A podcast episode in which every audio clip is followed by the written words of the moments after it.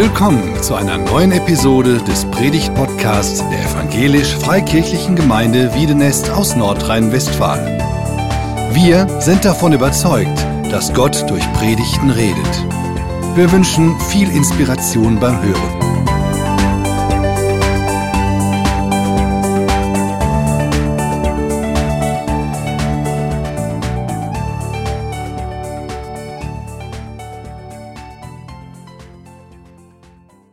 Ja, ja, ich singe es oft, Jesus höchster Name oder Jesus, komm in mein Herz oder Jesus sei das Zentrum oder Schöpfer, wie kommst du uns Menschen so nahe?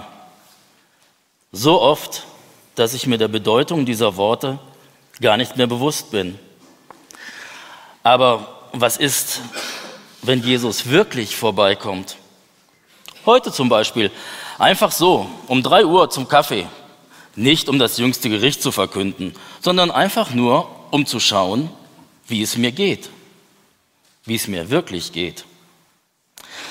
Ich habe das gedanklich einmal durchgespielt und zwar so richtig. Jesus kündigt seinen Besuch an. Mein erster Impuls ist, herzlich willkommen Jesus, komm herein und bring Glanz in meine Hütte. Ich freue mich, wirklich. Ähm, je näher der Zeitpunkt rückt, umso nervöser werde ich. Ich habe alles perfekt geplant. Ich führe ihn durch den Flur direkt ins Wohnzimmer. Dort steht der schöne alte Schrank, ein Erbstück. Und mein Bücherregal, aus dem ich die Comics herausgenommen und in dem ich stattdessen die Elberfelder Studienbibel schön prominent platziert habe. Kuchen habe ich organisiert erstellt. Über was redet man mit Jesus?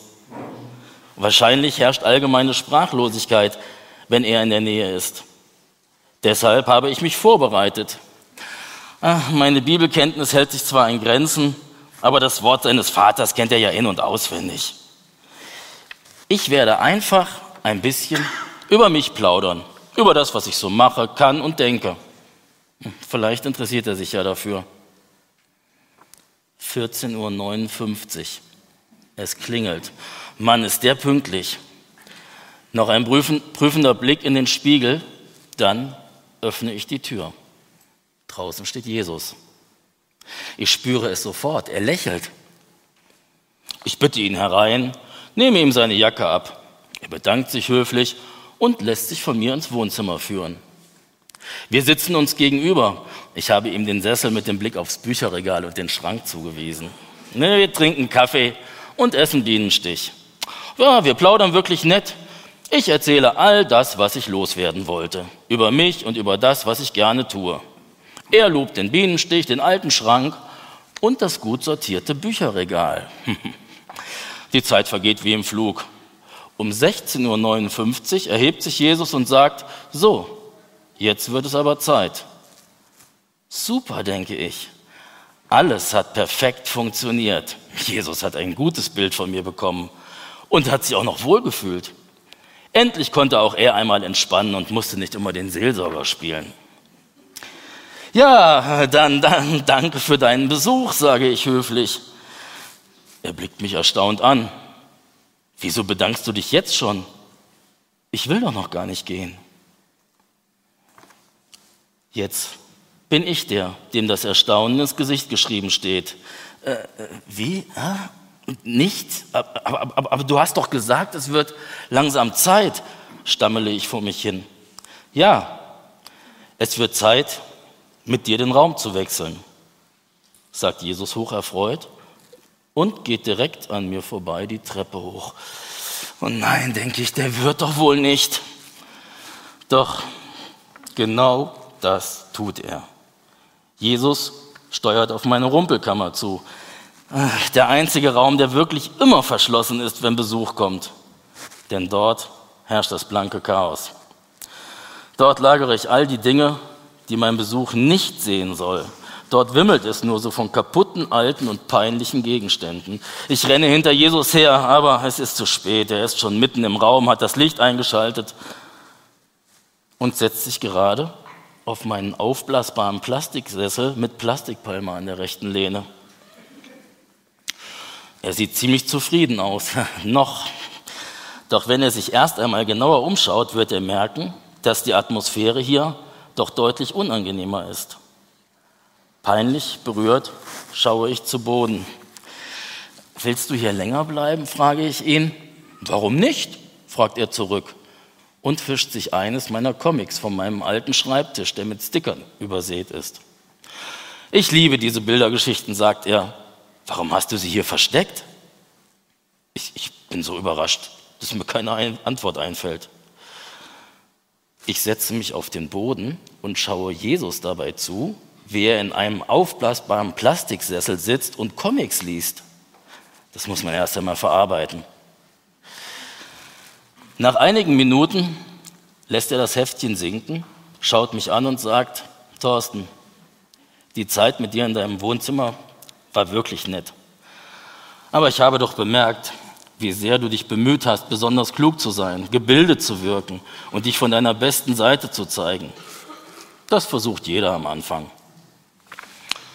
Niedergeschlagen blicke ich zu Boden. Na toll, ich bin wie jeder andere auch.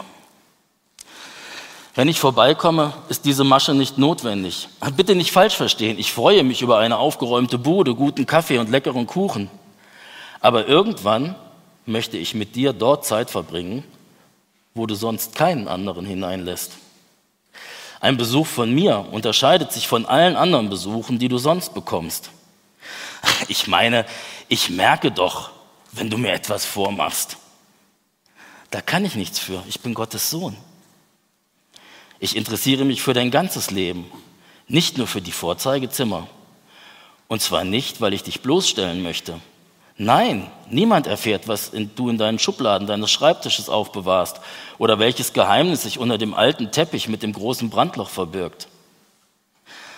Aber ich möchte, dass du wenigstens bei mir keine Angst haben musst dass ich die falschen Zimmertüren in deinem Haus öffne. Ich möchte, dass du zur Ruhe kommst, wenn ich da bin, okay?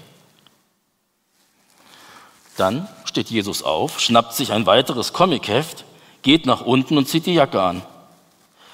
Das Comic leihe ich mir bis nächste Woche aus, ja? Ich komme wieder vorbei. Und falls es dann wieder Bienenstich gibt, bin ich nicht böse. Er, er grinst mich an und zieht die Tür hinter sich zu. Mein gedanklicher Ausflug endet hier. Aber in Erinnerung bleibt das Bild von Jesus im Plastiksessel. Denn das ist genau der Platz, den er in meinem Herzen einnimmt. Er ist der Einzige, der in die Räume schauen darf, die für alle anderen Menschen tabu sind, weil er mit den kaputten, alten und peinlichen Erlebnissen und Gedanken umgehen kann. Und weil er mich nicht verrät. Er ist der Einzige, der mit meinen Dämonen und Flüchen kämpfen und sie besiegen kann. Er bringt Segen und Frieden, ohne eine Gegenleistung zu erwarten.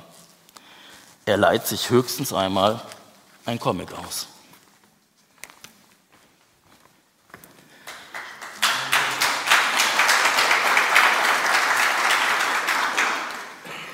Ihr klatscht nicht für mich, ihr klatscht für Daniel Schneider, wer ihn kennt. Toller Mann. Ja, tolle Sachen geschrieben. Mich hat, habt ihr vielleicht beim Lesen gemerkt, diese Geschichte ziemlich angesprochen.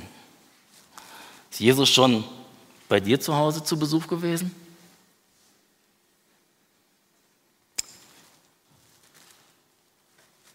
Jesus kommt in unseren Alltag.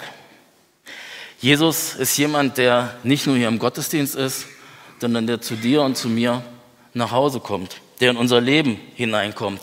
Wir haben die letzten beiden Sonntage ja diese Predigtreihe Jesus begonnen und haben am Anfang gehört, dass Jesus ganz Mensch und ganz Gott ist und welche intellektuellen Probleme wir auch damit haben können und wie wir sie lösen können. Letzte Woche ging es um die Frage, die Jesus seinen Jüngern stellt, was sagen die Leute, wer ich sei? Was sagt ihr, wer ich bin? Und wir haben Jesus kennengelernt als den, über den viel im Umlauf ist. Jesus Christ Superstar. Ja, toller Typ. Mit dem kann man abhängen. Ein Kumpel von nebenan. Nee, eben nicht ganz. Und nicht nur ein Prophet, sondern Gottes Sohn. Retter der Welt. Wie geht's dir bei dem Gedanken, dass Jesus dich heute Nachmittag um drei besucht? dass er in dein Haus kommt? Herrscht bei dir Freude oder herrscht bei dir Frust? Im Lukasevangelium kommt eine alte, ein altbekannter Text, ein Bericht zum Tragen über Zachäus, den Oberzöllner. Ich lese uns den Anfang dieses Textes einmal vor. Lukas Kapitel 18, 19, Entschuldigung. Jesus ging nach Jericho und zog durch die Stadt. In Jericho lebte ein Mann namens Zachäus. Er war der oberste Zolleinnehmer in der Stadt und war sehr reich. Er wollte unbedingt sehen, wer dieser Jesus sei. Aber er war klein und die Menschenmenge versperrte ihm die Sicht. So lief er voraus und kletterte auf einen Maulbeerfeigenbaum, um Jesus sehen zu können, denn dort musste er vorbeikommen. Als Jesus an die Stelle kam, schaute er hinauf und redete ihn an. Zachäus, komm schnell herunter, ich muss heute dein Gast sein. Der oberste der Zolleinnehmer, das ist schon eine Hausnummer. Wir lesen das öfter in den Evangelien, dass Jesus mit Zöllnern, mit Zolleinnehmern unterwegs ist, dass er sie in seine Nachfolge beruft. Matthäus oder Levi zum Beispiel war einer von denen, die zu den zwölf Freunden Jesu gehörten, die er vom Zollhaus mitgenommen hatte zum, äh, und die ihm dann nachgefolgt sind. Wir hören das öfter, dass Jesus mit Zöllnern und Sündern, ne, ganz interessant, diese, diese Zusammenstellung, dass er mit Zöllnern und Sündern zusammen war. Und hier, da haben wir den Chef aller Zolleinnehmer. Das war sozusagen der, der von der römischen Besatzungsmacht den Freibrief hatte, Geld einzusammeln. Bis hinten gegen. Er war nicht nur einer von denen, die da, sagen wir mal, in der Zollschranke oder am Eingang des Ortes saßen, guckten, welche Waren kommen raus, kommen rein und dann entsprechend Zoll kassierten, sondern bei ihm kam alles zusammen. Und da kam eine ganze Menge zusammen. Man kann das rekonstruieren. Es gab keine festen Zollsätze, also muss ja sagen, nicht so wie in Deutschland oder so, alles ist geregelt und dann muss es natürlich auch Leute geben, die da hinterher sind, wenn irgendwelcher Missbrauch damit getrieben wird, dann wird es angeklagt. Nee, der hatte die Lizenz zum Gelddrucken. Und er hatte eigentlich sein Leben ja, er war ja auch einer, der in Israel groß geworden war und dann mit den Römern kollaboriert hatte. Die Frage, ob solche reichen Leute zu Jesus kommen können, ob sie zu Gott kommen können, ob sie in Gottes Reich hineinpassen, die kann man ein Kapitel vorher, ein Kapitel 18 schon lesen, wo es um den sogenannten reichen Jüngling geht. Ist ja auch eine interessante Begebenheit. Da geht es darum, hier, ich will dir nachfolgen, sagt er zu Jesus und dann unterhalten die sich so und dann geht es auf einmal darum, was muss man denn überhaupt tun, um vor Gott angenehm zu sein? Ja, man muss seine Gebote halten und dann gibt es so eine Auswahl an Geboten und da sagt dieser reiche junge Mann, habe ich alles gehalten seit meiner Jugend auf. Und dann sagt Jesus, ein Bereich deines Lebens, den hast du mir vorenthalten, das ist der deines Geldes. Geh hin, verkaufe alles, was du hast und folge mir nach. Freude oder Frust? Bei dem kam Frust auf. Da heißt es, er war sehr reich, ging traurig hinweg, denn er war sehr reich. Und dann stellt sich die Frage, können Reiche dann überhaupt errettet werden? Überlegt euch mal, da ist dieser reiche junge Mann, ein Kapitel vorher, nicht Ehebrechen, nicht getötet, nicht falsch Zeugnis gegeben, Vater und Mutter geehrt. Also Sexualität, Umgang mit Macht, Ehrlichkeit, Familienleben, alles im Griff gehabt und er scheitert an einer Sache, wo er nicht mit Jesus mitgehen kann, weil sein Herz zu sehr an seinem Besitz hängt. Naja, zurück zu Zachäus. Da seht ihr so einen Maulbeerfeigenbaum. Ja? Auch für kleine Leute ziemlich gut zu besteigen. Ihr seht das. Ne? Man kann da unten eigentlich, das ist ja schon ein älteres Exemplar, die gibt es auch noch in jüngeren Exemplaren natürlich. Man kann da unten relativ gut draufkommen und dann entsprechend auf einen der dickeren Äste klettern, weil die Menschenmasse, ich vermute mal, Zachäus ist zuerst dahin gelaufen an die Straße, Jesus zieht da durch Jericho durch. So, wenn ihr das gestern gesehen habt, da war Prinz Harry, ne, war irgendwie in Düsseldorf und die Leute kommen alle, um Prinz Harry zu sehen und was weiß ich, ein Autogramm zu holen, ihm die Hand zu drücken. Und haben sie bei WDR 2 in den Nachrichten gesagt, waren ja diese Invictus Games, die finden jetzt ja statt diese Woche mit kriegsversehrten Soldaten, die sich in Sportwettkämpfen messen und da ist ihr Schirmherr. Und dann haben sie im 2 gesagt, er hat drei Hände geschüttelt und ging dann ins Rathaus, um sich ins Goldene Buch der Stadt einzutragen. Da stehen hunderte Leute, die wollen ihn sehen. Da stehen Hunderte in Jericho und wollen Jesus sehen. Und dieser kleine Zachäus, dieser Kollaborateur, der, der seinen Mitmenschen, seinen eigenen Volksgenossen das Geld aus den Taschen zieht, der will ihn auch sehen. Und ich bin ja oft auf dem Fußballplatz, ich weiß, wie man das macht, wenn man einen nicht gucken lassen will. Ne? Dann geht man nach links und wenn er nach rechts geht, dann geht man nach rechts und der andere von der Seite kommt. Aber er war nicht dumm. Er sagte, hier, Hauptstraße, da zieht jeder durch. Da wird auch Jesus durchziehen. Er läuft nach vorne, klettert auf so einen Maulbeerfeigenbaum. Ja, und da sagt er, hier habe ich einen guten Aussichtsplatz. Hier kann ich sehen, wenn Jesus vorbeikommt. Naja, zurück zu Zachäus. Nicht er sieht Jesus, sondern Jesus sieht ihn. Zachäus ist auf diesem Baum und Jesus kommt und sagt, steig schnell herunter. Und Zachäus stieg schnell vom Baum und nahm Jesus voller Freude bei sich auf. Alle sahen es und murrten. Sie sagten, bei einem ausgemachten Sünder ist er eingekehrt. Aber Zachäus wandte sich an den Herrn und sagte zu ihm, Herr, ich verspreche dir, ich werde, werde die Hälfte meines Besitzes den Armen geben. Und wenn ich jemand zu viel abgenommen habe, will ich es ihm vierfach zurückgeben. Darauf sagte Jesus zu ihm, heute ist dir und deiner ganzen Hausgemeinschaft die Rettung zuteil geworden. Auch du bist ja ein Sohn Abrahams. Der Menschensohn ist gekommen, um die Verlorenen zu suchen und zu retten. Freude oder Frust, wenn Jesus heute bei dir vorbeikommt? Bei Zachäus war es blanke Freude. Verloren gefunden, das ist eigentlich die Geschichte Gottes mit seinen Menschen. Das geht auf den ersten Seiten der Bibel los.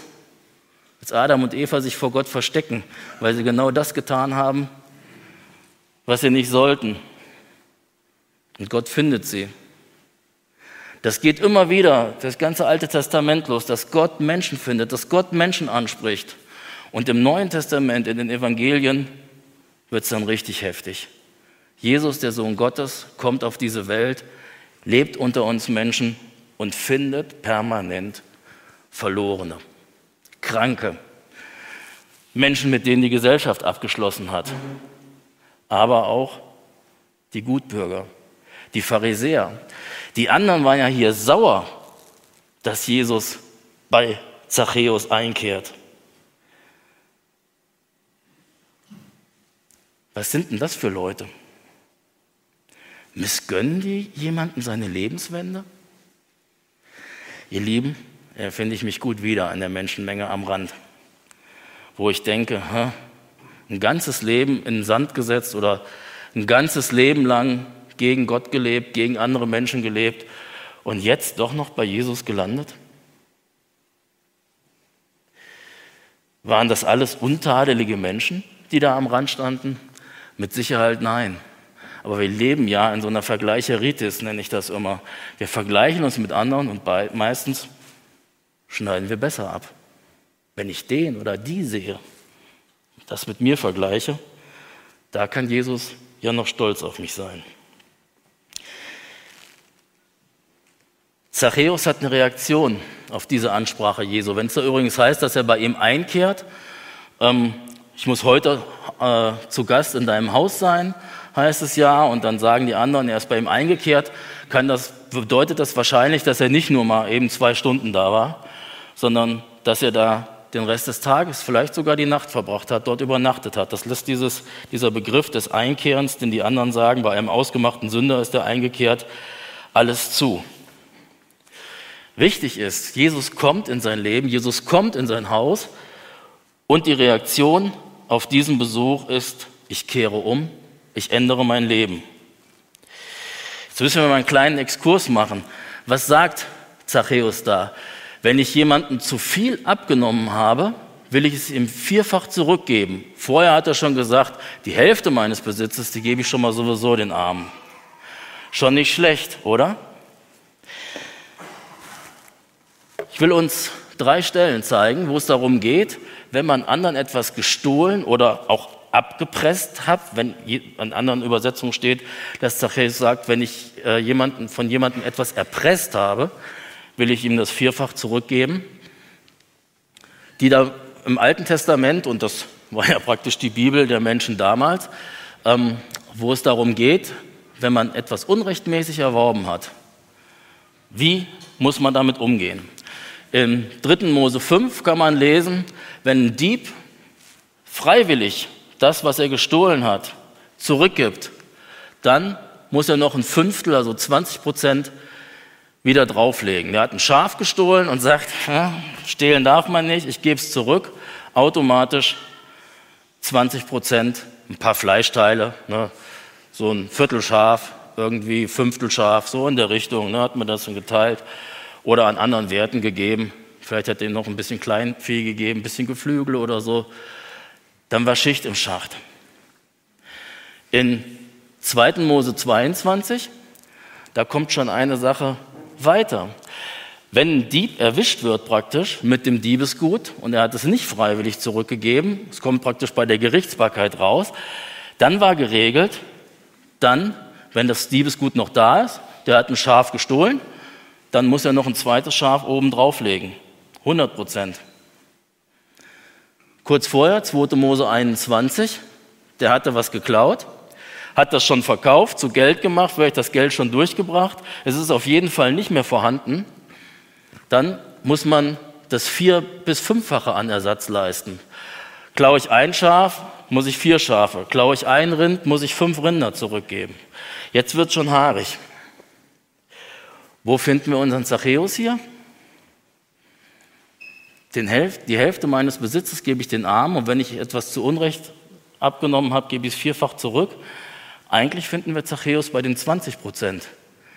Der gibt ja freiwillig zurück. Unser Text sagt überhaupt nichts darüber, dass Jesus gesagt hat, so, und jetzt lege ich dir mal was vor, jetzt habe ich dich überführt, sondern diese Begegnung mit Jesus, diesen Gottessohn und Menschensohn kennenzulernen, das bewirkt in Zachäus diese Lebenswende. Und er hätte eigentlich sagen können, weißt du was, Jesus, ich merke, ein bisschen religiös ist ganz gut, ich habe da zu viel genommen, ich gebe einfach den Leuten, dem Josua oder was weiß ich, dem Nathanael, der da irgendwo kommt, an meinen Zoll und ich habe da meine Bücher geführt. Wenn der das nächste Mal kommt, gebe ich ihm seine 100 Schekel zurück und dann kriegt er 120, noch das Fünftel drauf. Aber Zachäus ist so von dieser Begegnung mit Jesus geflasht, dass er merkt, ich bin ein sündiger Mensch. Klar, wir wissen das alle. Ne? Der gibt jetzt nichts zurück, weil er sagt, dann habe ich mir vor Gott mein Heil verdient. Das Heil gibt es bei Jesus umsonst. Aber die Lebenswende, die hinterherkommt, die zeigt oft, ja, wie tief ich was verstanden habe vom Evangelium, von Vergebung, von Neuanfang, davon, dass ich befreit aufleben darf. Und er sagt auch nicht, ich gebe 100 Prozent. Der zweite Fall, ein Schaf für ein Schaf, statt 100 Schekel dann 200 Schekel sondern, jetzt verlasse ich die Prozentrechnung, der sagt, ich gebe das Vierfache zurück und vorher schon die Hälfte meines Besitzes, der will tausendfache, tausendprozentige Wiedergutmachung. Was willst denn du haben? Was will ich haben? Wollen wir so eine 20% Vergebung, so ein 20% neues Leben?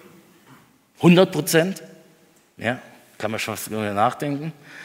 Nee, eigentlich will ich noch mehr haben. 1000% Vergebung. Weil ich weiß, bei den 100 Prozent, wenn ich einmal wieder irgendwo was nicht habe, sind es nur 99 und die reichen nicht vor Gott. Die reichen nicht. Zurück zu, nee, nicht zu Zachäus, zurück zu Jesus.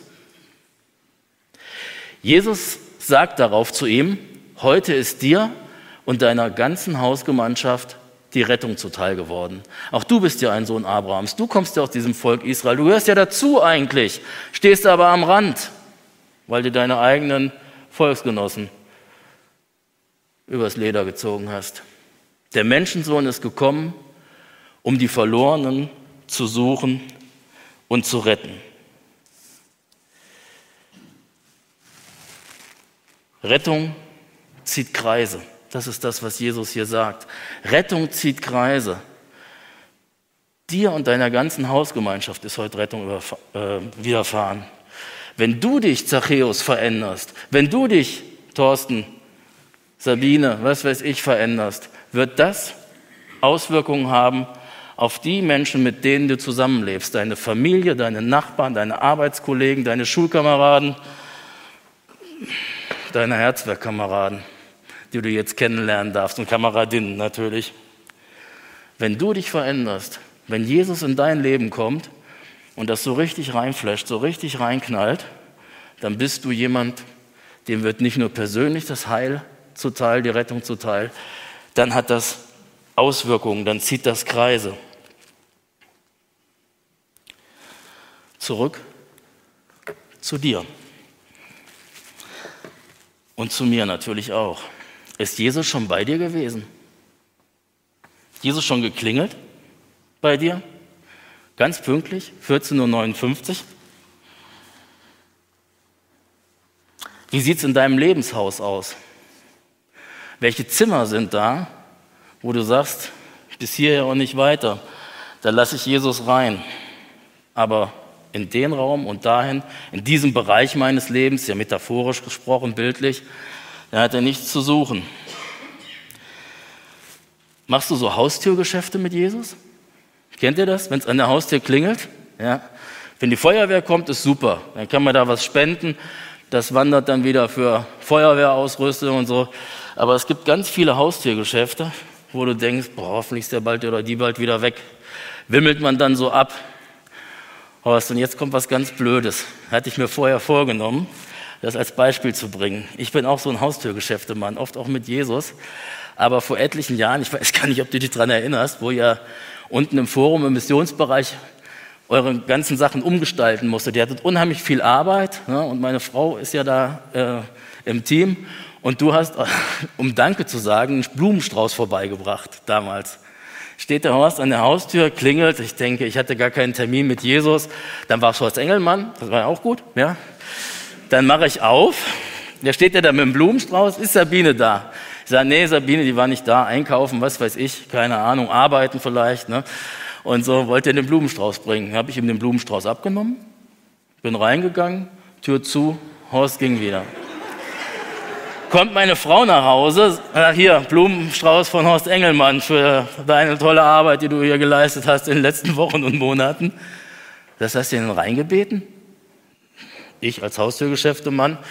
Nö. Mensch, Horst und Lore waren total lang in Afrika. Das ist total unhöflich. Das macht man überhaupt nicht. Den musst du reinbitten. Es war gut, dass es nur Horst war und nicht Jesus aber wir gehen manchmal mit Jesus so um. So ein Haustürgeschäft, Jesus, ja, der stört jetzt. Aber okay, ich nehme ihm die Blumen ab, die er mir bringt, ja, oder was weiß ich was, und dann lassen wir wieder weiterziehen. Gibt ja die bisschen bessere Variante. Ne? Ich lasse Jesus, wir verlassen jetzt Horst, ihr müsst euch da, könnt ihr nachher noch mit ihm reden. Ich lasse Jesus in den Flur rein. Das ist nicht ganz unhöflich, aber er setzt sich zumindest nicht.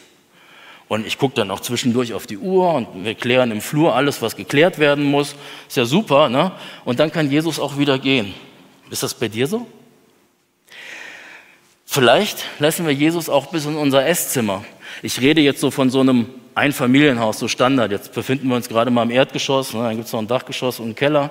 So, und das ist im Erdgeschoss, da wo man reinkommt durch die Haustür, da sind wir jetzt. So, und dann sieht das so aus, meine Gemeinschaft mit Jesus. Komm, Herr Jesus, sei du unser Gast und segne, was du uns beschert hast. Amen. Und dann wird gespachtelt. Vielleicht kommt Jesus noch bis dahin. Im Wohnzimmer hätte ich auch, das könnte meine Geschichte sein, wenn es nicht Daniel Schneider mir weggenommen hätte. Im Wohnzimmer hätte ich Jesus auch gern gehabt. Ja, da kann man so ein bisschen repräsentieren, kann entspannt reden. Wohnzimmer ist ein Bereich der Freizeit. Vielleicht lässt du Jesus nur in deinen Freizeitbereich rein. Da wo ich mal endlich Zeit für ihn habe. Da, wo ich gut aufgeräumt bin. Da, wo er nicht den Dreck in der Ecke sieht. Kommt Jesus bei dir bis in die Küche? Die Küche, da wo Alltägliches und Lebensnotwendiges stattfindet, wo es eben nicht immer so aufgeräumt ist, wo aber auch ganz viel Begegnung, miteinander Leben teilen stattfindet. Oder wir gehen mal eine Etage höher. Darf Jesus in dein Kinderzimmer? In der Gemeinde läuft's und in der Erziehung leckt's. Da läuft's aus. Ich kenne so Zeiten. Zu Hause, ne? jetzt sind die Kinder zum Glück ausgezogen, sind schon alle erwachsen, aber zu Hause, ja, Teenager können auch, aber das ist eine andere Geschichte. Ja? Zu Hause ist der Geduldsfaden so kurz und ich lebe Jesu Art gar nicht mehr. Aber in der Gemeinde, lasst uns nach dem Gottesdienst noch in kleinen Gruppen zusammen beten und einander beseelsorgen. Da haben wir ein weites Herz. Oder gegenüber vom Kinderzimmer liegt das Schlafzimmer. Das ist ja eins unserer liebsten Themen. Ne?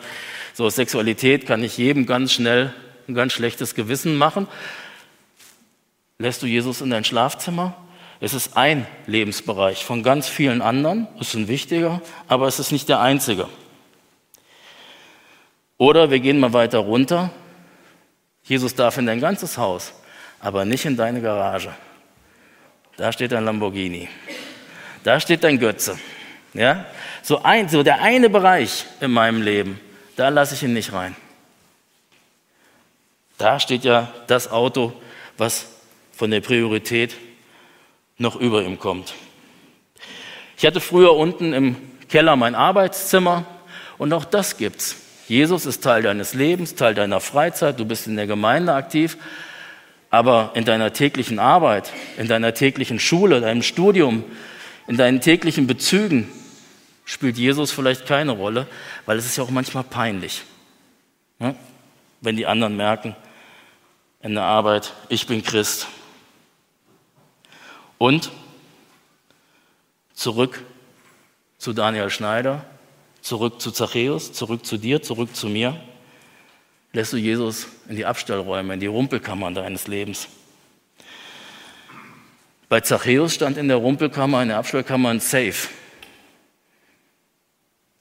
Und den Safe hat er geöffnet, hat den Safe seines Herzens geöffnet und hat gesagt, Jesus, du kommst, um zu retten, was verloren ist. Ich bin verloren, ich komme zu dir, ich nehme diese Rettung an, ich nehme Vergebung für Schuld, ich nehme Leben für Tod und jetzt räume ich auf. Jetzt mache ich meinen Safe auf in meiner Rumpelkammer, in meiner Abstellkammer.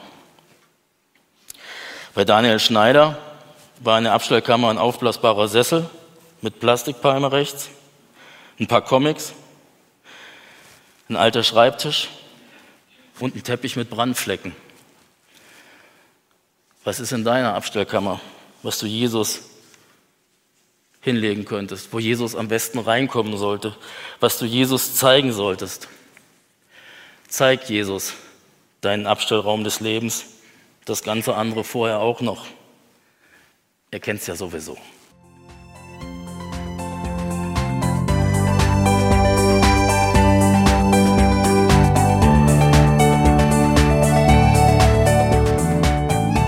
Sie hörten einen Predigt-Podcast der EFG Wiedenest. Weitere Predigten, Informationen zu Jesus Christus und zu unserer Gemeinde gibt es unter www.efg-wiedenest.de.